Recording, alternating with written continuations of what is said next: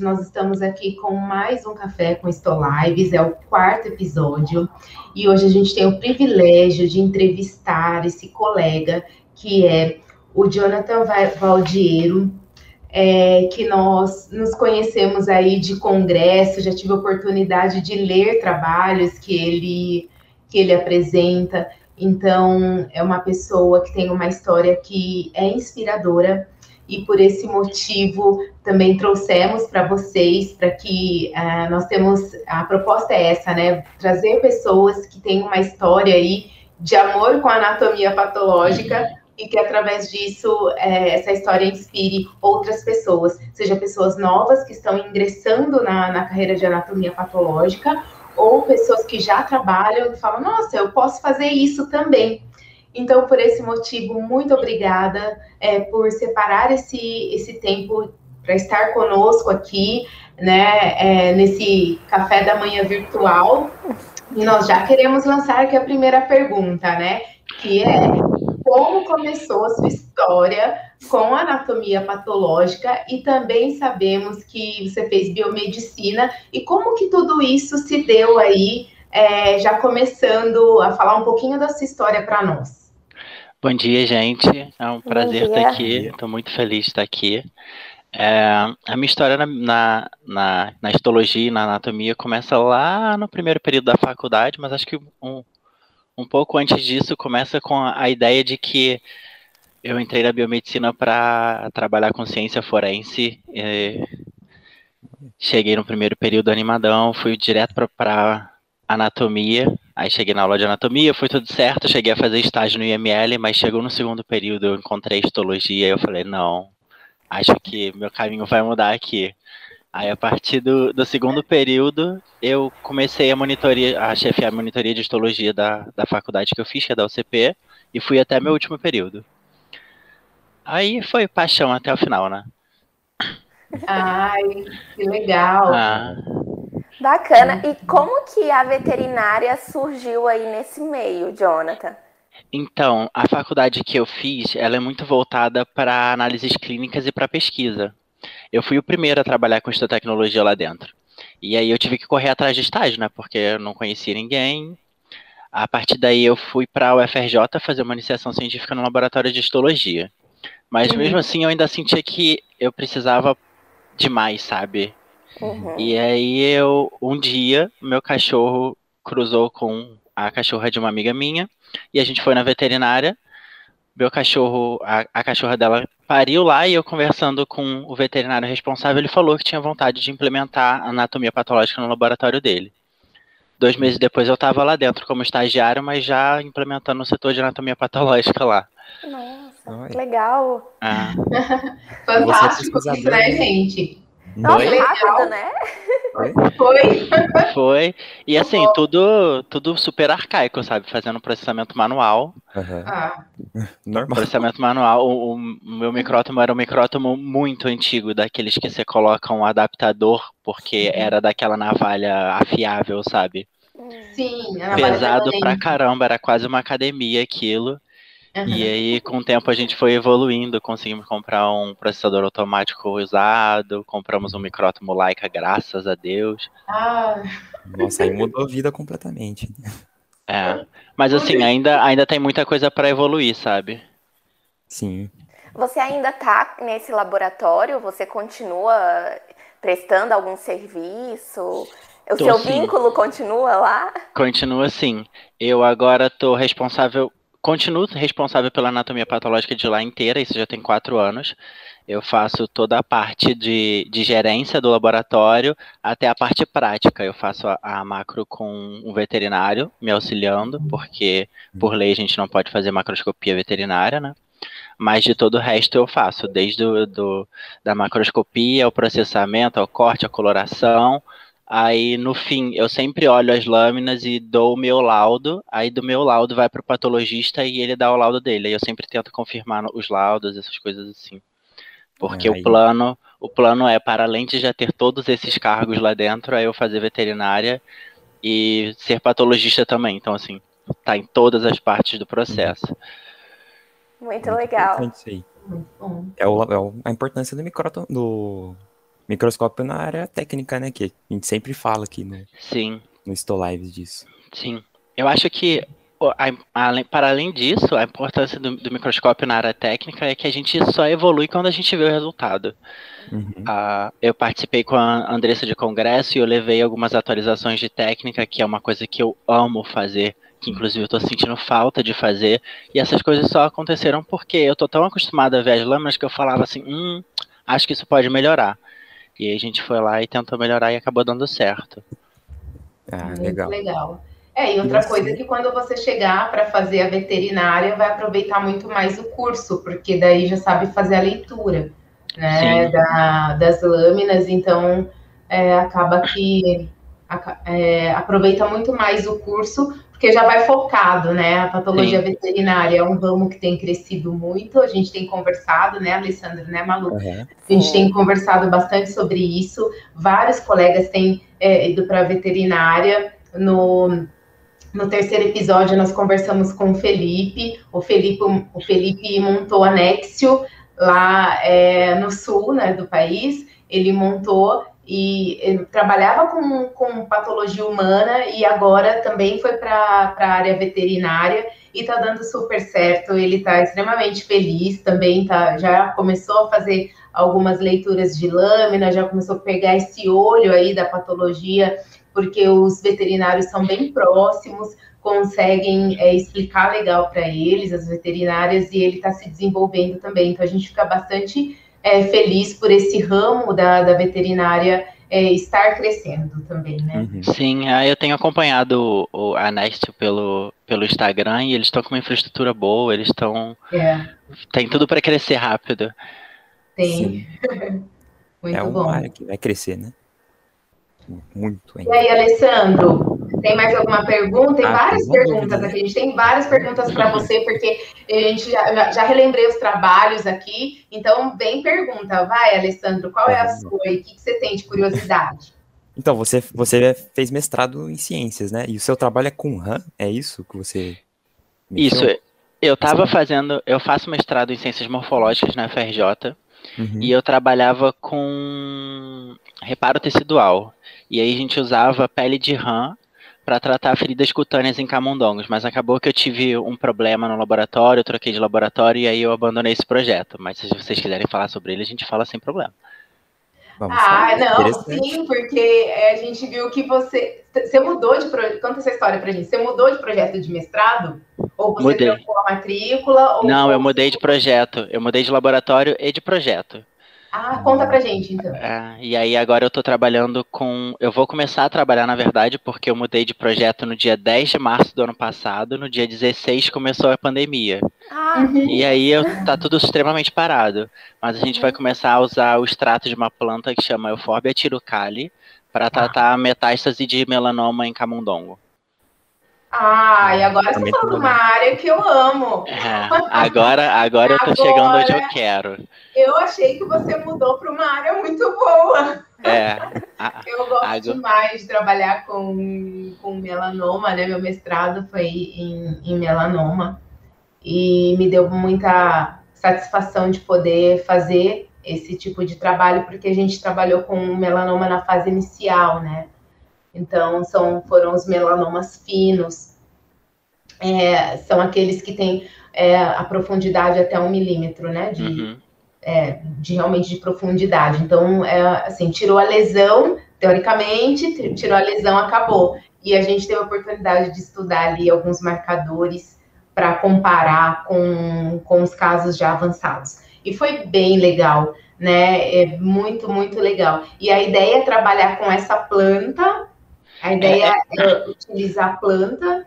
Na verdade, é um extrato purificado dessa planta. A gente quer utilizar um componente dela, porque essa planta é utilizada no, na medicina na medicina popular há muitos anos, muitos anos, muitos anos. Ela veio da África e aí eles usam o extrato inteiro, mas o extrato tem muitos componentes que são tóxicos. E aí a, o pessoal começou a estudar e eu li em alguns artigos que existiu a parte que eles acham que é a parte boa desse extrato é uma parte chamada eufol. E aí a gente conseguiu, um professor colaborador nosso do Espírito Santo conseguiu purificar isso aí. E a gente vai tentar dosar e tratar o, as metástases, né? A gente já vai tratar direto metástase.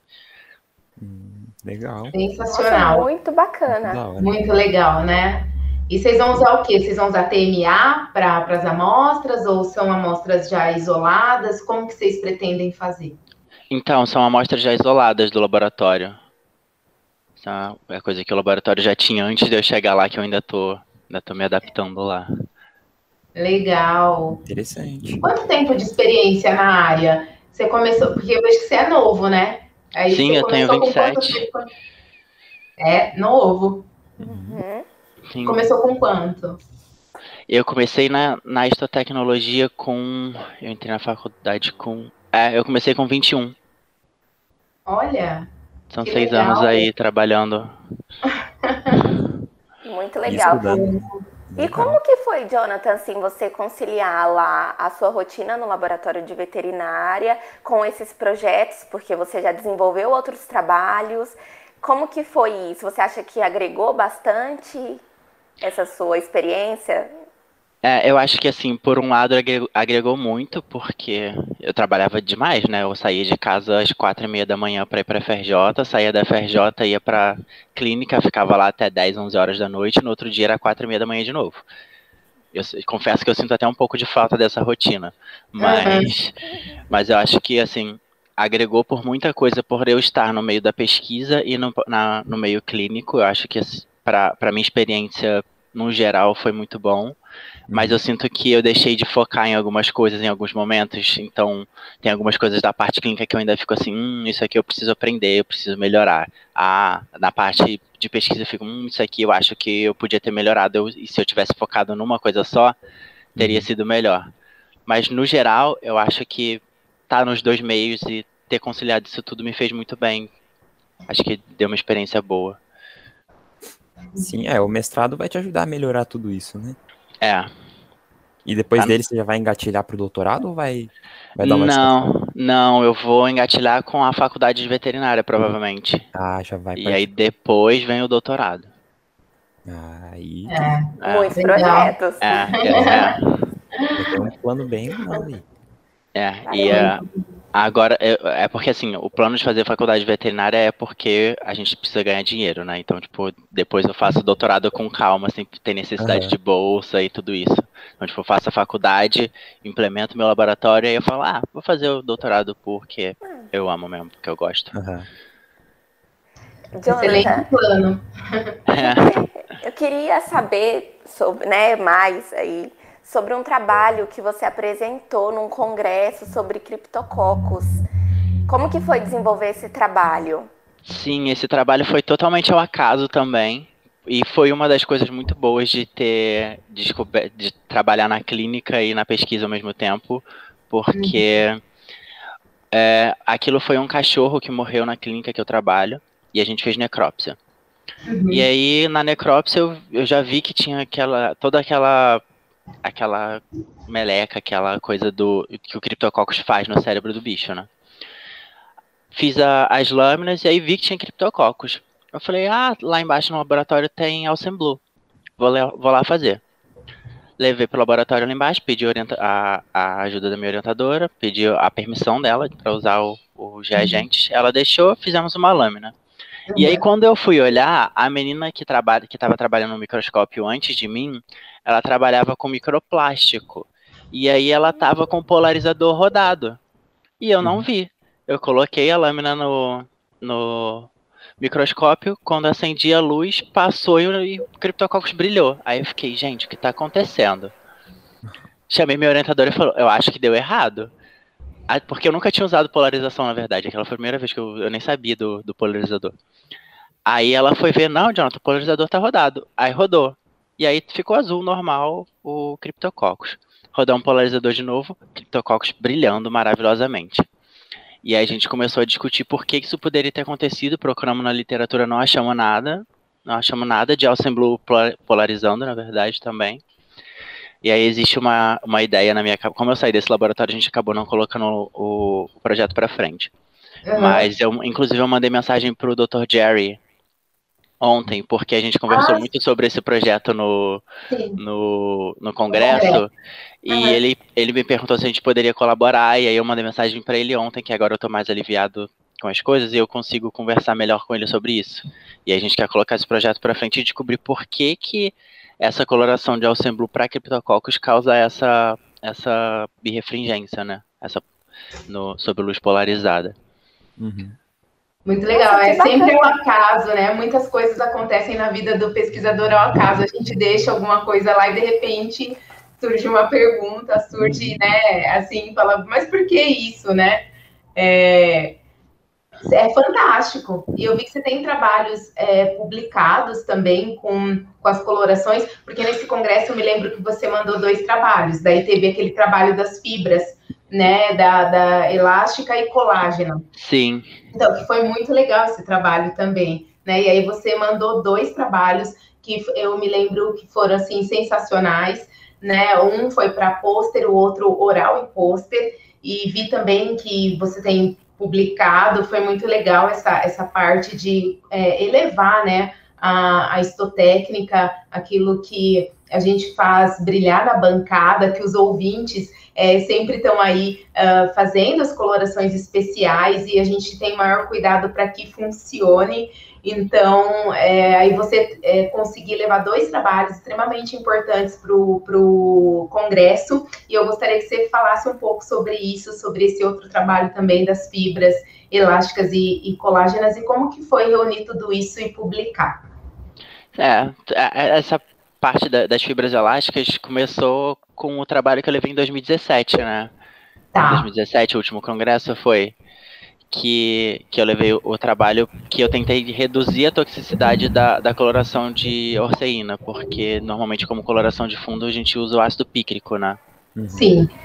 E aí eu tentei tirar esse ácido pícrico porque além dele ser tóxico, ele é extremamente difícil de comprar, né? Uhum, ele é controlado. Ah, e aí a gente substituiu ele pelo verde luz e deu um resultado muito bom. A gente conseguiu ver até algumas fibras que a gente não. de, de tamanhos que a gente não conseguia ver com o fundo de, de ácido pícrico. Uhum. E aí, a partir de, daí, eu me encantei pelo Orseina e comecei a tentar um monte de coisa, né? E um dia eu tava no laboratório, e aí, pensando novamente nesse, eu gosto muito de pensar em contrastes de cor. Eu até cheguei a começar a estudar um pouco sobre cor e contraste agora, uhum. para poder pensar melhor nessas técnicas. E aí eu pensei, uhum. o que que, o que que contrasta bem com o marrom? E aí fomos, fomos pensando em cores, em cores, em cores, até que minha orientadora falou, Jonathan, a gente podia tentar um vermelho, alguma coisa do tipo. Por mais que pareça próximo do marrom que a Orseina dá, talvez dê um resultado bom. Aí eu pensei, já que a gente vai tentar vermelho, vamos tentar com o Picrocírios, porque ele já cora colágeno, e a gente já consegue corar duas coisas numa lâmina só. Ela, tá, vamos tentar. A gente tentou e deu super certo. A gente, eu nem acreditei quando eu vi a primeira lâmina assim, sabe? Ficou lindo o resultado. Aí eu falei, não, vou fazer mais. Aí eu comecei a procurar material que a gente tinha no laboratório para tentar e fiquei um dia inteiro fazendo picrocílios com orceína. Porque é uma coloração razoavelmente demorada, mas assim, funcionou muito bem. E aí nessa técnica a gente conseguiu economizar tempo, acho que tempo e dinheiro também, né? Porque a gente, uma coisa que a gente usaria duas lâminas para ver, que seria uma para para corar especificamente as fibras elásticas e outra para corar especificamente as fibras colágenas, a gente consegue fazer agora numa lâmina só. Sim. E, e, e aí chegou a ver o Picrocírios na, na polarização para poder fazer aquela diferenciação de colágeno 1, colágeno 2, deu certo? Sim, ele, ele funcionou bem na polarização. As fibras elásticas deixam de aparecer na polarização, porque o, a orcina não, não polariza. Uhum. Mas a, a, você entrou aí num ponto que é um ponto de que eu estou até escrevendo um artigo agora de, de revisão, comecei a dar uma estudada melhor ontem, sobre essa questão da diferenciação das fibras colágenas tipo 1, 2 e 3 com o picrocírios. Porque uhum. tem uma a gente discutiu isso no grupo de, de WhatsApp de Histotécnica essa semana, não lembro com quem eu discuti. Mas a, a Luzia até entrou na discussão. Foi, ah, é? foi, foi extremamente bom. Eu não participo desse, desse grupo, então eu não, eu não sei assim, o, que, o que rola, até porque eu não tenho tempo mesmo para participar, não. então foi uma decisão.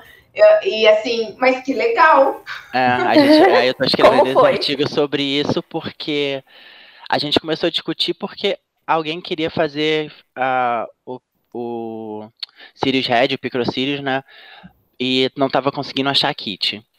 Aí o pessoal mandou a coisa lá, a, as sugestões de kit e tal, e aí começou a discussão, alguém levantou a discussão sobre isso, sobre a diferenciação das fibras colágenas.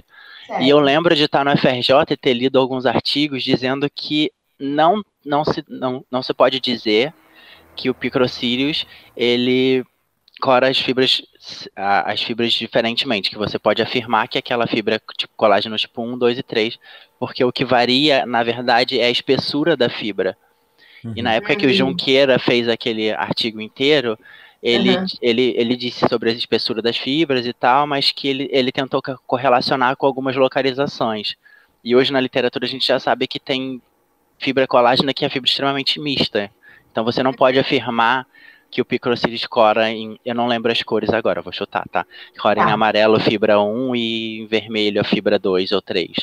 A gente não pode afirmar isso. Uhum. E aí eu estou escrevendo um artigo de revisão agora, justamente para tentar entender isso e publicar aí para a gente ver se as pessoas abrem um pouco a mente e alguém que tenha disponibilidade consiga fazer essa pesquisa direitinho, faça uma correlação com imunohistoquímica, porque isso isso. Eu acho importante. Muito legal, porque assim, tem uma, é, uma a gente é, trabalha na indústria, então a gente faz a parte de, acaba fazendo a parte de assessoria científica também. E aí um trabalho de, de doutorado que o orientador quis diminuir o gasto, né? Porque a gente sabe que estamos num momento muito difícil é, e a pesquisa então nem se fale, né? É, e aí o orientador quis diminuir esse custo do projeto e aí colocou um, para fazer com kit de, de coloração, porque ela é uma pessoa que não tem expertise na bancada e tudo mais. E aí ela, ela queria que a gente desse a certeza absoluta que ela conseguiria, através do, do estoquite de microcírios, ela conseguiria fazer essa diferenciação das, das fibras. E, e eu falei para ela, eu não posso te dar essa certeza, porque até por conta disso que você explicou, não, não vai ser, é um trabalho de doutorado, pensa, entendeu? Então, assim, é, a, gente, a, a, probabilidade de ter erro, é, ela fazendo por, por histoquímica, é gigante. Entendeu? Assim, é gigante. Ela não vai ter como realmente, porque daí ela vai falar: olha, tantos apresentaram é, fibra colágeno tipo 1 e tantas é fibra colágeno, mas não vai ser verdadeiro, né? Então, essa parte que ele reduziu do projeto, que seria a parte dos marcadores, é a principal, né? A principal, porque ela até poderia fazer uma correlação, né? Ver, uhum. ah, olha, assim, e aí ficaria um trabalho muito legal, né? Até para a gente ver quanto se perde fazendo só estoquímica. E, mas aí ela queria que a gente desse certeza, e eu falei, eu não posso fazer isso, eu não, eu não posso te falar isso, porque não vai ser verdade, né? É, isso tá, isso tá muito preso, é, essa questão da, da diferenciação tá muito presa na patologia, e todo mundo leva isso até hoje, desde que o Junqueira disse. E assim, tem vários outros trabalhos já dizendo que não, que não uhum. funciona, que não é assim que funciona, mas as pessoas precisam, acho que precisam de um pouco mais de divulgação, sabe? De mostrar, olha só, tem um artigo aqui que está dizendo que não. É, mas assim, quando a gente pega a Junqueira, quanto de, quanto de tecnologia ele tinha na, naquela época? Então, assim, a gente Sim. já. É isso que eu falo, as pessoas elas vão replicando, e aí surge tanta coisa nova, tantas técnicas novas, e às vezes a gente esquece de olhar né? Então você fica preso na, naquele método e assim sabendo que tem outros. Então o que ele fez, o que Junqueira fez, assim, sabe, foi fantástico, né? Foi sensacional. A gente utiliza até hoje conceitos. Só que as técnicas elas vão se aprimorando. Hoje a gente faz muito mais imunistoquímica do que antigamente. Hoje a gente tem um setor que, que, que na verdade é de uh, criação de novos anticorpos, né? Para determinar, enfim, para N é, é, fins. Então a gente sabe que é uma técnica é, sensacional e a gente vai aprimorando. Então temos sim que, que olhar, não, não desperdiçando o que os, os outros cientistas fizeram anteriormente, que a gente utiliza como base, né? Mas sempre olhando também para as técnicas que são de maior sensibilidade e maior especificidade. Sim, e se não fosse ele, a gente não tinha chegado aqui, né? João Claro. foi um cara maravilhoso. Foi, Foi. Tudo que ele publicou foi maravilhoso e era o que ele tinha na época, né? É igual a técnica de Orseína, ela foi publicada em 1890. Sim, Nossa. sim. É, faz, faz muito tempo. E Caraca. assim, quando você chega a comparar, por exemplo, assim, Orseína com Verhoff, ou Verhoff, A gente comparou um pouco na época do. que a gente fez o, o, o artigo da Orseína. E assim, o ruim do Verhoff é que ele usa, usa algumas coisas que são mais tóxicas. Então a gente É pegou a técnica que, é, que a gente usasse menos toxicidade possível e aí tentar diminuir mais ainda a toxicidade dela. E, Uhum. é- e eu, a- eu gosto mais da Orseína do que o Verhoff. Eu acho mais bonito de olhar. Sim. Tá, e uma pergunta. É, o, quando a gente fa- prepara o Verhoff, ele tem uma durabilidade muito reduzida, que daí depois, assim, é no máximo estourando 15 dias, vai, e mesmo assim se você já tem uma diferença, se você pegar que você preparou, o Verhoff que você preparou no dia, e pegar um depois de duas semanas, você já vê a diferença, né, na, na fibra mesmo de Uhum. marcação, enfim, o, o preparado novo fica muito mais evidente. É, você também sente essa, essa diferença e quando você compara com a orcerina, ela é, tem uma maior é, durabilidade? Sim, eu acho que a, a Orseína dura bem mais, porque eu sabe que universidade pública às vezes é, a, a situação é um pouco precária.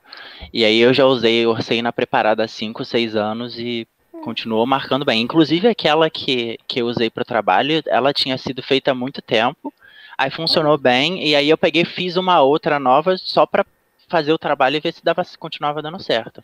Mas eu já usei Orseína de 5, 6 anos, até um pouco mais, talvez. E nem teve Con- tanta diferença na qualidade. Não, não teve diferença, porque justamente para isso eu, eu fiz uma Orseina nova e depois comparei, né, para ver os resultados e continuou o resultado perfeito. No, Assim, a no- gente, óbvio, a gente tem que manter o cuidado de deixar ela no frasco âmbar, de claro, usar ela aquecida, de conferir o pH antes de usar, por- mas funciona por muito tempo. aham. É, mas uh, você fez, ahn, você chegou a fazer alguma mudança de, de é, alguma alteração de protocolo? Porque assim, nós sabemos que durante a bancada a gente vai alterando para potencializar é, resultado. É, você, você fez alteração no protocolo a, a ponto de hum, poder ter uma, uma publicação de ou patentear, enfim, ou na verdade você seguiu literatura? Para eu, eu, para Orseína eu segui a literatura, eu segui exatamente o que estava escrito. Eu fiz alguns testes porque tem muita gente que publica Orseína a 30 minutos a 37 graus Celsius, Orseína a 60 minutos a 37 graus Celsius, Orseína a temperatura livre. Eu usei a 30 minutos por 37 graus Celsius e deu super certo, porque eu tentei reduzir o tempo também, né? Uhum. Mas segui a literatura, segui, com certeza segui a literatura. Que legal, fantástico, Ah, né? ah, Muito acho que- bom. É uma das coisas que eu amo, né? De estar inovando. E é é uma coisa que eu sempre converso, sempre falo quando eu vou nos congressos, que eu acho que a gente tem que fazer um pouco mais disso da tecnologia, sabe? De investir em tecnologia e de tentar melhorar até as coisas que já foram feitas. E aí Sim. saem coisas boas, sempre sai alguma coisa legal. Verdade. Eu tenho uma curiosidade aqui, né? Você é muito curioso e trabalha na técnica, já trabalhou em pesquisa. Qual você prefere? Ou entre rotina e pesquisa? Essa curiosidade aí, Aí- parece que você tende para pesquisa aí. É, na, na verdade, eu gosto muito da técnica, eu gosto muito do diagnóstico. O diagnóstico é a minha paixão. Aham. Mas eu tô sempre ali no diagnóstico conversando com o patologista, falando assim: olha, a gente podia tentar isso aqui, né? Você já pensou em, em- em- em trocar essa coloração por essa coloração pra gente ver se funciona melhor? Então, Uhum. assim, eu acho que eu, eu tô mais tendencioso no momento ao diagnóstico, à, pa- à, à técnica em si. Mas eu nunca acho que eu nunca vou perder essa vez de vamos inovar, gente, vamos fazer alguma coisa, vamos mudar Aham. isso aí. Essa É, curiosidade que vai mudar fantástico. tudo. É, eu lembro que no início da, da veterinária, eu sempre discutia com, com os patologistas, falando assim, não, gente, vamos mudar isso aqui, vamos fazer isso aqui, e eles já falaram assim, é, olha só, já chegou o mitidinho querendo mudar tudo, ó. É quase isso. É, é bem por aí. É quase isso. A gente tem Jonathan, essa inquietação, né? Essa inquietação na hora que você vê, você não consegue fazer do mesmo jeito. É necessário é, Uhum. pensar, é necessário mudar, é necessário testar. e a gente fica muito feliz, assim, de ver que não somos os únicos, que também tem muita gente que tem essa inquietação e que quer fazer e fazer acontecer ah. e para melhor, né? A histologia é um processo extremamente artesanal, né? Se a gente não, uhum. não tentar mudar alguma coisa de vez em quando, fica aquele, aquela mesmice para sempre. E aí, acho que até os patologistas ficam um pouco de saco cheio de ficar olhando lâmina da mesma cor sempre, sabe? É. é. Boa, legal. Você chegou a comentar, né, que aí no seu trabalho do mestrado você teve que dar uma pausa por causa da pandemia, foi mais ou menos uma coisa assim, né, no Sim. ano passado. E assim, muita coisa mudou, né? Teve novos empreendimentos. E no meio dessa pandemia, como você tem enxergado o nicho da anatomia patológica? Olha, falando mais especificamente pelo ramo da veterinária, que é onde eu trabalho, cresceu absurdamente. Absurdamente de. Gente, no momento a gente só faz os, os laudos para a clínica que a gente trabalha, né? A gente ainda não abriu comercialmente. Uhum. A gente fazia antes da pandemia cerca de 15, 20 exames por mês. E aí depois que começou a pandemia, teve dia, dia, de eu receber 25 amostras. Uhum. É. Subiu absurdamente. Eu acho que as pessoas ficando em casa começaram a prestar mais atenção no bichinho, passar a mão e falar: olha, tem um caroço aqui, acho que eu tenho que levar no veterinário. O, a, o Felipe deu uma palestra daquela do Stolives Vet, acho que foi o Felipe que deu, e ele mostrou uns gráficos dizendo o quanto estava crescendo a anatomia patológica veterinária, e assim, é, é, uma, é uma tendência de realmente crescer muito. Com certeza. Sim. Muito, e você acha que esse você acha que esse crescimento, então, seria mais pelo cuidado do dono, né? tá prestando mais atenção, tendo mais contato com o bichinho em casa? Você acha que é eu é mesmo por conta disso? Eu acho que sim, eu acho que assim, muitas vezes na correria do dia a dia, as pessoas não, não, não têm tanto contato com o animal, não perdem um tempo para fazer carinho no animal inteiro. E aí, às vezes, a gente acaba deixando passar. Eu mesmo, eu falo por mim mesmo. Eu fiquei nesse período que eu estava no mestrado e no, e na e trabalhando, eu não conseguia dar muita atenção pro meu cachorro. E aí um belo dia eu cheguei em casa e falei, não, hoje eu vou ficar em casa, não vou pegar nada. Larguei meu celular. Levei o cachorro para passear. A primeira vez que eu passei a mão nele, falei, hum, tem um caroço aqui, hein? Vou ter que levar na uhum. clínica. Aí cheguei lá, ele tinha um mastocitoma, a gente teve que tirar.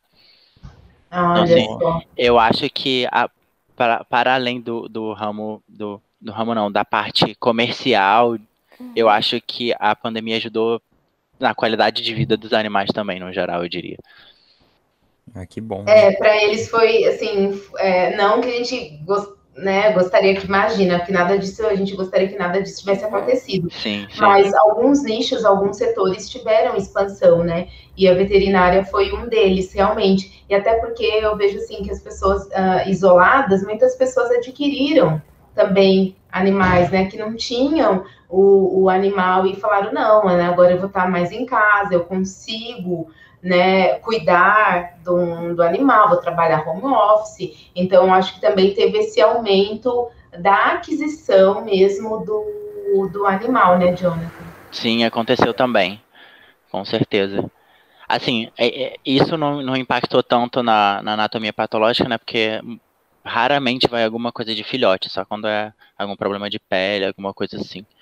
Mas, mas acho que com certeza dá, vai manter o crescimento dado a isso, sabe? É, porque Sim. assim, algumas ONGs fizeram campanha para você adotar o animal, né? E já não era um animal tão novo assim. Então, é verdade. esse, esse projeto de você adotar mesmo, né, o, o animal. E eu tenho vários colegas que que são biólogos e que eles incentivam mesmo esse, esse movimento, porque a gente sabe que tem muita gente que, enfim, abandona o bicho é. e tal, então eles trabalham com isso. E aí, quando esse bicho ele vem para um cuidador, então ele é, leva para o veterinário para fazer, enfim, para fazer aquele check-up, né? É. E, e, muitas vezes nesse momento já é, algo diferente é encontrado, né? Também. Sim, sim. sim eu acho que o cuidado com o animal é, é diretamente proporcional a, ao nosso trabalho, né? Uhum. sim, ao nosso trabalho. É muito, muito legal. Então, assim, você pretende é, finalizar o, o, mestrado, assim, ou você uh, já vai dar sequência na, na, veterinária, ou vai fazer, tentar fazer paralelo? Como que tá isso, assim, desenhado? Porque a gente sabe que a pandemia, é, infelizmente, prejudicou demais a pesquisa, né? Então, a gente sabe que é, aí já, já era prejudicado antes, né? Viver de bolsa e conseguir bolsa para projeto, conseguir financiamento para projeto. Como você enxerga isso? E talvez você dê segmento na veterinária antes do mestrado? Como que é isso para você? Não, eu acho que a, a, prioridade agora é terminar o mestrado, porque eu, eu nunca gosto de deixar as coisas pela metade, sabe? Eu, eu uhum. quero finalizar o mestrado e logisticamente é muito impossível manter o, o, o, mestrado junto com a, a, faculdade veterinária e trabalhando, porque a faculdade veterinária é integral, né? Ela é manhã e tarde. Sim. E aí ainda teria o projeto de mestrado, mais o, o trabalho na clínica que tem que ser feito e só tem eu para fazer. E ainda tem que ter um pouco de vida. Eu, eu ainda preciso respirar um pouco. Assim. Então, Às 24 a, horas. Exatamente. A, a ideia é terminar o, o mestrado e aí sim começar a faculdade. Mas é uma coisa que ter começar a faculdade eu nem tô com tanta pressa assim, não. Minha pressa é terminar o mestrado. Uhum. Talvez eu tire uns seis meses sabáticos aí só para eu ter um pouquinho de descanso. É, E aí volte para veterinária, mas assim, eu, eu, acho que eu não vou conseguir fazer isso. Eu vou ficar dois dias em casa, vou falar, não aguento mais, eu vou trabalhar. É, provavelmente. provavelmente aconteça isso. É. Então, assim, você trabalha sozinho na, na parte uh, técnica ou você tem uma equipe? Não, como a gente é um laboratório bem pequeno agora, eu trabalho sozinho em tudo, né? Eu trabalho na parte técnica. A única coisa que eu tenho ajuda, as únicas coisas que eu tenho ajuda são para fazer a macro, porque legalmente a gente não pode fazer, né? Como eu sou biomédico, e na hora do laudo, que um patologista lauda. Fora isso, todos os processos relacionados ao laboratório eu faço, desde a compra de material, a gerência, pagamento do patologista, a, ao almoxerifado, a, a técnica. Eu faço tudo no laboratório a parte de administração mesmo do, do laboratório, né? Sim. E é, eu gosto quando você fala é, da, da questão da macroscopia, porque uhum. é, é uma coisa que a gente sempre vem uh, falando, porque, igual você fala, legalmente, só que, por exemplo, no humano, legalmente, continua sendo médico. então, legalmente também não poderia mas a gente sabe que continua sendo ato médico, só que na parte humana há profissionais extremamente bem treinados, macroscopistas, é, inclusive, que posicionam muito bem, que estudaram para isso e que fazem essa parte muito bem. E essa é uma discussão, né, uh, que sempre polêmica, por sinal, né, que sempre é levantada, e obviamente que eu quero saber seu posicionamento sobre isso. Eu tenho até medo de começar a falar um pouco sobre isso e acabar me exaltando, sabe? Não. Mas... Brincadeira. Mas é, eu acho que falta a gente regulamentar quem a gente é, da gente colocar o, o bater no peito e falar, olha, isso aqui, a gente é capacitado para isso e é isso, a gente tem que fazer. Uhum. Porque não, eu não estou dizendo que falte da gente, mas eu acho que falta uma união coletiva da gente chegar e começar a cobrar efetivamente. Gente, vamos fazer isso aqui, olha aqui, a gente pode fazer macro, a gente está habilitado a fazer isso, a gente uhum. pode estudar para fazer isso. Até porque a gente sabe que a maioria dos patologistas não quer fazer. Eles não têm tempo de, de, de, de fazer o volume de macroscopia que uhum. tem. Então precisa de auxílio. E aí eu acho que é a gente correr atrás da, de legislação, né? E aí correr, cada um correr atrás do seu conselho, o de biologia, o de biomedicina, o pessoal da farmácia, e reclamar sobre isso, se juntar lá ao pessoal da, da Sociedade Brasileira de Tecnologia para cobrar isso também, uhum. porque eu acho que a gente acaba se desvalorizando um pouco, deixando que a gente fica até um pouco oprimido, eu diria, de vocês não podem fazer, vocês não podem fazer, mas em alguns lugares vocês vão fazer e vão ganhar um pouquinho a mais para isso aqui, só um pouquinho a mais, uhum. sabe? E aí eu acho que falta isso aí, ó, regulamentar e falar assim, olha, eu quero ganhar tanto para fazer isso aqui porque vocês não querem fazer e eu sou capacitado para fazer. Sim. Uhum. É, não, sensacional essa, essa visão. E a, a nossa área, é, ela é bastante é, heterogênea, né? Porque quando a gente é, conversa com pessoas de outros países, então você tem lá é, médicos histotecnólogos, você tem uma capacitação melhor, né? Então a pessoa fica, o profissional fica cinco anos ali estudando e depois ele direciona se ele vai uh, para cito, uhum. se ele vai uh, ah, para macro, enfim, se ele vai para a área, área técnica, se ele vai para imunistoquímica, biologia molecular, enfim. Mas ele tem todo o contexto. E o que acontece é, no Brasil é que um aprende com o outro, né? Uma pessoa não, não sabe, aí de repente vai alguém te ensina, só que não existe um curso, né, regularizado, regulamentado é, para a profissão, porque ela também não é regularizada nem regulamentada. Então a gente tem diversos conselhos é, dentro de um mesmo nicho, e além disso, temos uh, os técnicos, que também tem técnico que não fez curso técnico, ele é contratado como técnico, mas ele aprendeu, e é isso que a gente fala bastante no curso, né? Não seja um microtomista. Né? Você Sim. não está ali para cortar, cortar, cortar, parecendo lá o filme né, do, do, do Charlie Chaplin em tempos modernos, apertando parafuso e apertando parafuso incessantemente. Então, às vezes, com o aumento, a gente está falando do, de um aumento da demanda, né? E às vezes esse profissional ele é cobrado para fazer, ah, não, eu quero que você corte 200 blocos ali em seis horas, então você tem uma meta para cumprir, e a vida dele passa a ser cortar, cortar, cortar, cortar. E a gente sabe que tem um universo tão grande, é, que é esse universo da pesquisa, que é esse universo da, micros, é, na, da microscopia, que tem muitas áreas técnicas que não tem microscópio, e a gente tem falado bastante sobre isso, que é uhum. impossível você melhorar, é impossível você aprender sem visualizar aquilo que você mesmo está fazendo. Então a gente tem falado bastante sobre isso. E eu gostaria que você comentasse um pouco aí do que, do que eu acabei de falar. Sim, então, eu acho que essa parte de, de, de da gente não estar tá tão regulamentado é prejudicial para todo mundo, para o técnico que está trabalhando, porque ele muitas vezes não tem experiência para estar tá ali, ele muitas vezes não tem a capacidade de estar tá ali trabalhando com um determinado reagente, porque ele não tem conhecimento do que vai acontecer se aquele reagente cair e espirrar nele. São muitas coisas prejudiciais nesse momento. E aí eu acho que isso é, gera um problema até na evolução dos trabalhos. Foi o que eu estava conversando com você outro, a, a, com vocês ainda há pouco. Se eu não tivesse tido esse feeling e o estudo, todo o conhecimento que eu tinha, eu não tinha atualizado as duas técnicas. Uhum.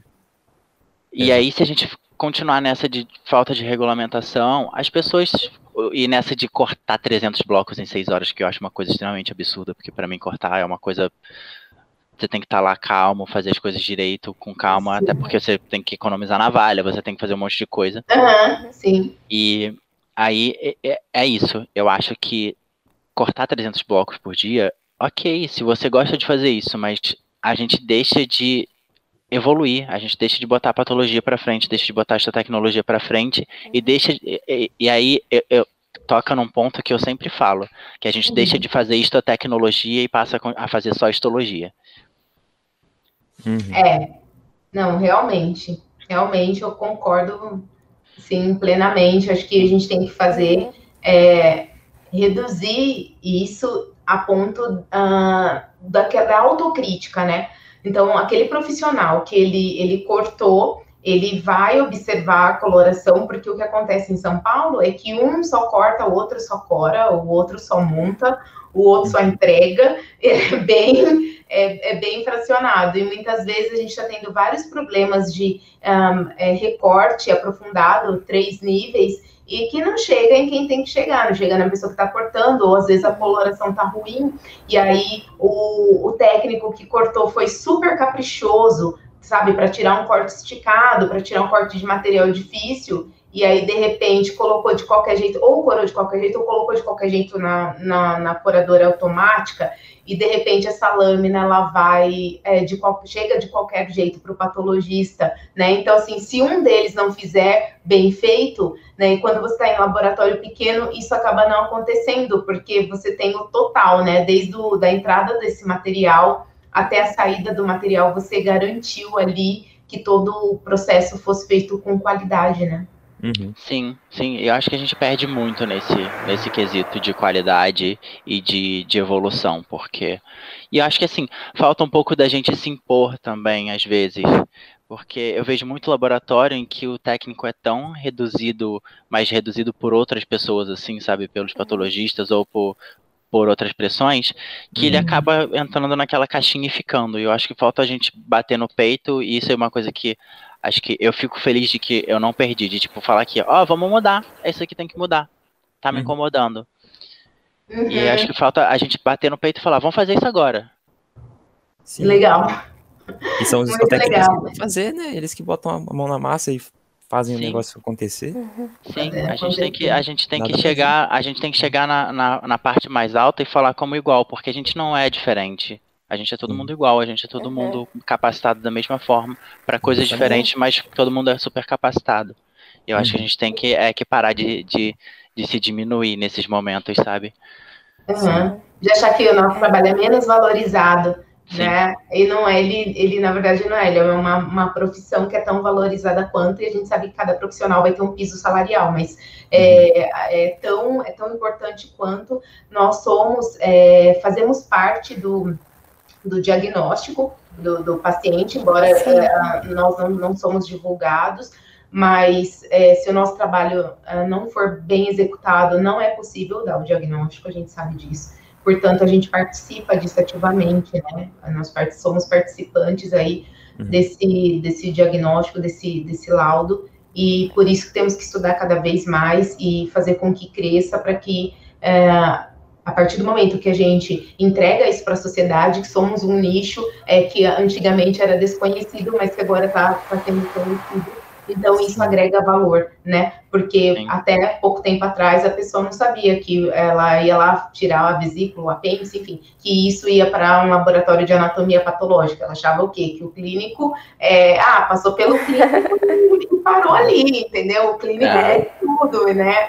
Então, então, a gente já quer entregar esse valor para, esse conteúdo de valor para a sociedade, para que a uhum. nossa profissão seja reconhecida e isso é um dos ob objetivos assim do do Stolives. É, eu gosto demais de ver é, currículo, é, todas as pessoas que eu chamo, eu gosto de ir lá dar uma olhada no lápis, eu sou apaixonada por ver currículo. Eu falo para eles, vocês já fizeram seu lápis?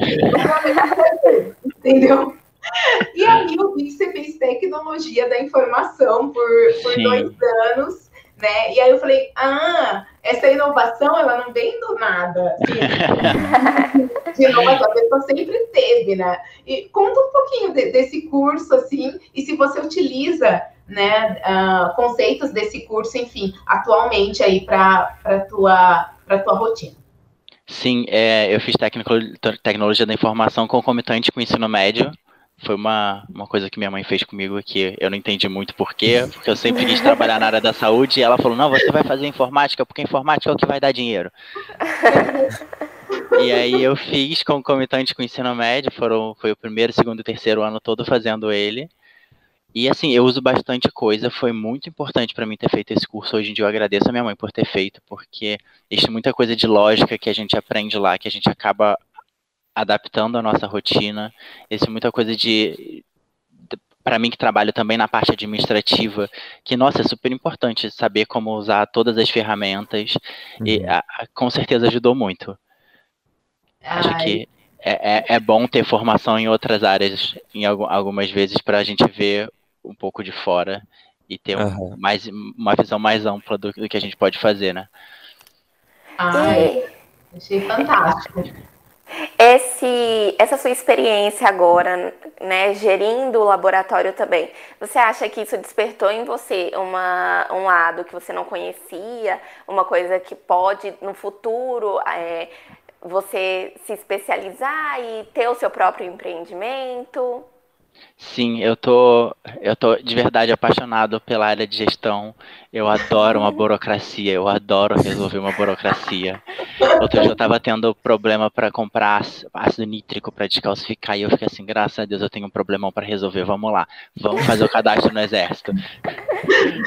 Eu tô Lê muitos papéis, né? Sim, eu adoro fazer isso. Eu tô até pensando em talvez mais para frente, depois quando eu tiver com um laboratório mais estabelecido, entrar numa empresa diagnóstico maior para conseguir um cargo de gerência, alguma coisa do tipo, para me interar mais sobre esses, esses passos e crescer mais dentro da empresa também e mantendo meu negócio concomitante, né? Porque não é uma coisa que vai me demandar extremamente tempo assim. Uhum. E tô, tô aí estudando as possibilidades, mas eu tô gostando muito da gerência há de chegar o dia em que eu vou largar a, a aposentada técnica e ficar só na gerência. Gente, achei uma pessoa que ainda pensa em se aposentar. Não, não, me aposentar, áreas, me né? aposentar né? da técnica, não aposentar e ficar botar a perna pro alto, não, porque isso aí eu é acho que só com 120 anos. Porque eu já comecei a trabalhar tarde, né? Assim, é, é, já não comecei cedo, né? Eu vejo que pessoas começaram muito mais cedo que eu. Então, na hora que eu faço o cálculo, e hoje eu aprendo, né? E aí foi uma das decisões que eu, eu cheguei àquela fase assim, eu continuo como é, eu continuo numa empresa, né, fazendo meu trabalho e tal, ou eu vou para o meu negócio, porque chegou uma, um momento que você tem que escolher, porque seu negócio ele começa, enfim, ele começa a crescer e você, você quer que ele cresça, uhum. né, e ou você fica, né, trabalhando em um lugar bom, que você tem ali o seu garantido, que você tem uh, benefícios, enfim, uhum. né, que você tem todo esse cuidado. Aí chega uma hora que daí você tem que decidir. E essa e de repente eu me, eu me peguei pensando nisso, falei, nossa, eu posso continuar aqui nesse nesse trabalho que está muito bom e tudo, né? Só que eu fiz o cálculo de quanto demoraria para me, me, aposentar e aí eu falei, não, eu vou empreender mesmo, porque é eu gosto, eu adoro empreender e, e aí foi um dos critérios eu para decisão, porque eu vi que ia ser bem difícil eu me, eu, eu me aposentar, porque eu já comecei tarde, né? Assim, na uhum. um, a vida de, de, trabalho mesmo, né? Então Sim. eu falei, não, agora eu vou. É, nesse momento eu escolhi empreender, né? Não sei da, se eu, de repente eu volto aí para uma empresa tal, não sei é, no momento eu falei, eu usei esse critério. Aí quando eu ouvi você falando, não, porque eu vou me aposentar, eu falei, gente, que fantástico. Alguém uhum. acreditando que vai se aposentar, porque eu faço isso para a equipe, eu falo, gente, vocês têm que empreender, porque não vai aposentar, entendeu? É um problema que a gente tem na, na, na pesquisa, né? Que a gente passa seis anos trabalhando pra caramba, ganhando um pouquinho, Uhum. E aí no final a gente vê, caraca, deixei de contribuir seis anos, o que, que eu vou fazer agora? São mais seis anos que eu vou ter que trabalhar. É, aí lascou. É. Não, e sem contar quando você fala, né, que você, você é pesquisador e a pessoa pergunta aí, trabalha no quê? É. Esse é um problema eu que eu tenho para. Pra... até a noite. É. Esse é um problema que, que eu enfrento nas duas áreas. Ou eu falo que eu sou biomédico e as pessoas perguntam o que, que isso faz, ou eu falo que eu sou pesquisador e as pessoas perguntam o que, que isso faz.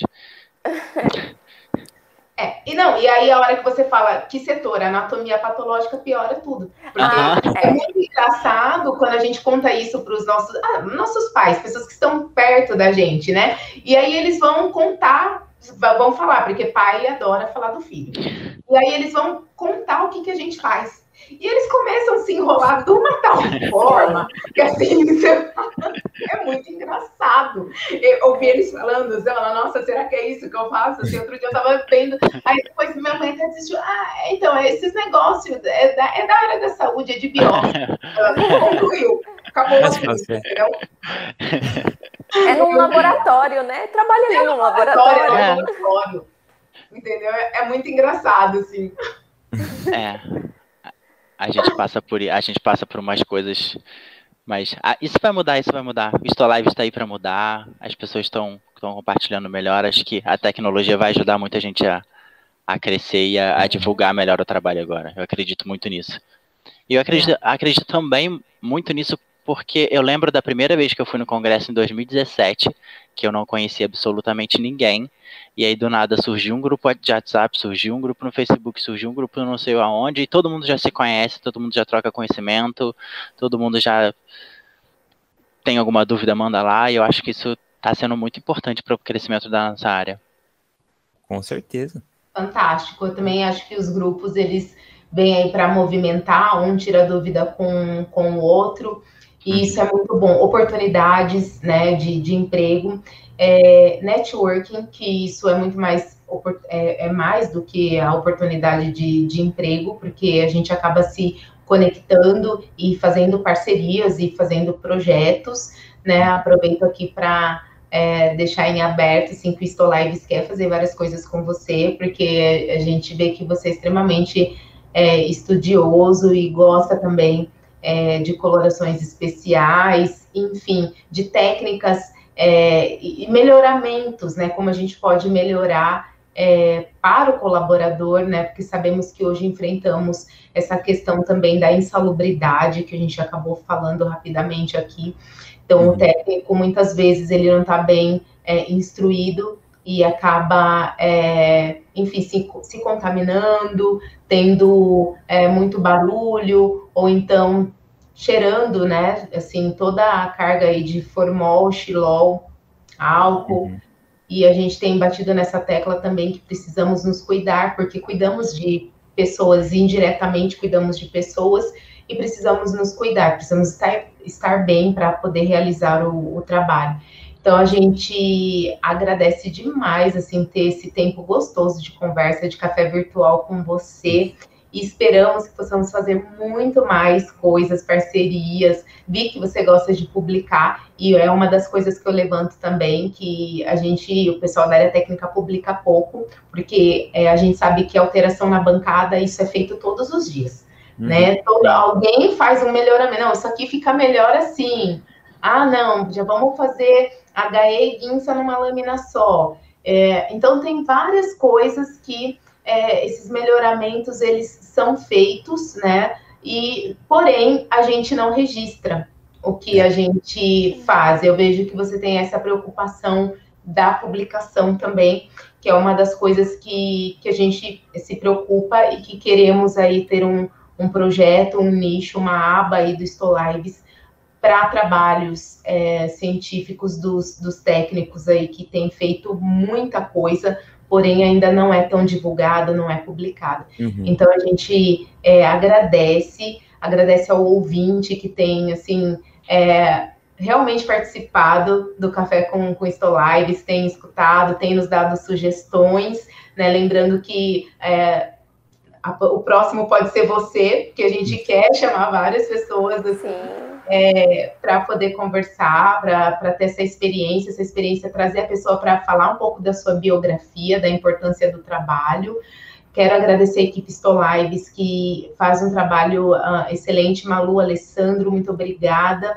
E, Jonathan, não tenho palavras para agradecê-lo. Muito obrigada. Eu fiquei extremamente satisfeita é, em poder fazer esse momento aqui com, com você, relembrar o momento de congresso, que eu estou morrendo de saudades também de congresso. E muito obrigada por tudo e pela sua participação. Obrigado a vocês, gente. Foi maravilhoso estar aqui. Vamos manter isso aí para frente. E se tudo der certo, esse artigo vai estar pronto para apresentar no Congresso Internacional. Legal, ótimo. Torçamos. E é isso aí, gente. Se vocês precisarem de alguma coisa, se os ouvintes precisarem de alguma coisa, quiserem me escrever também, eu estou super aberta. Estamos aí para ajudar todo mundo da forma que a gente puder, né? Você quer deixar seu, seu e-mail para o ouvinte? Quer, de repente tem alguma pergunta? Você quer deixar o e-mail? Pode ser, é isto, de histologia, jonathan com th, arroba gmail.com. E aí podem me escrever à vontade, gente. Juro que eu respondo. Legal, ótimo. Obrigada pela, pela, sua disponibilidade, viu? Obrigada a vocês, gente. Obrigada, Jonathan. Obrigado. Foi um prazer. tchau, tchau. Tchau, tchau. Tchau.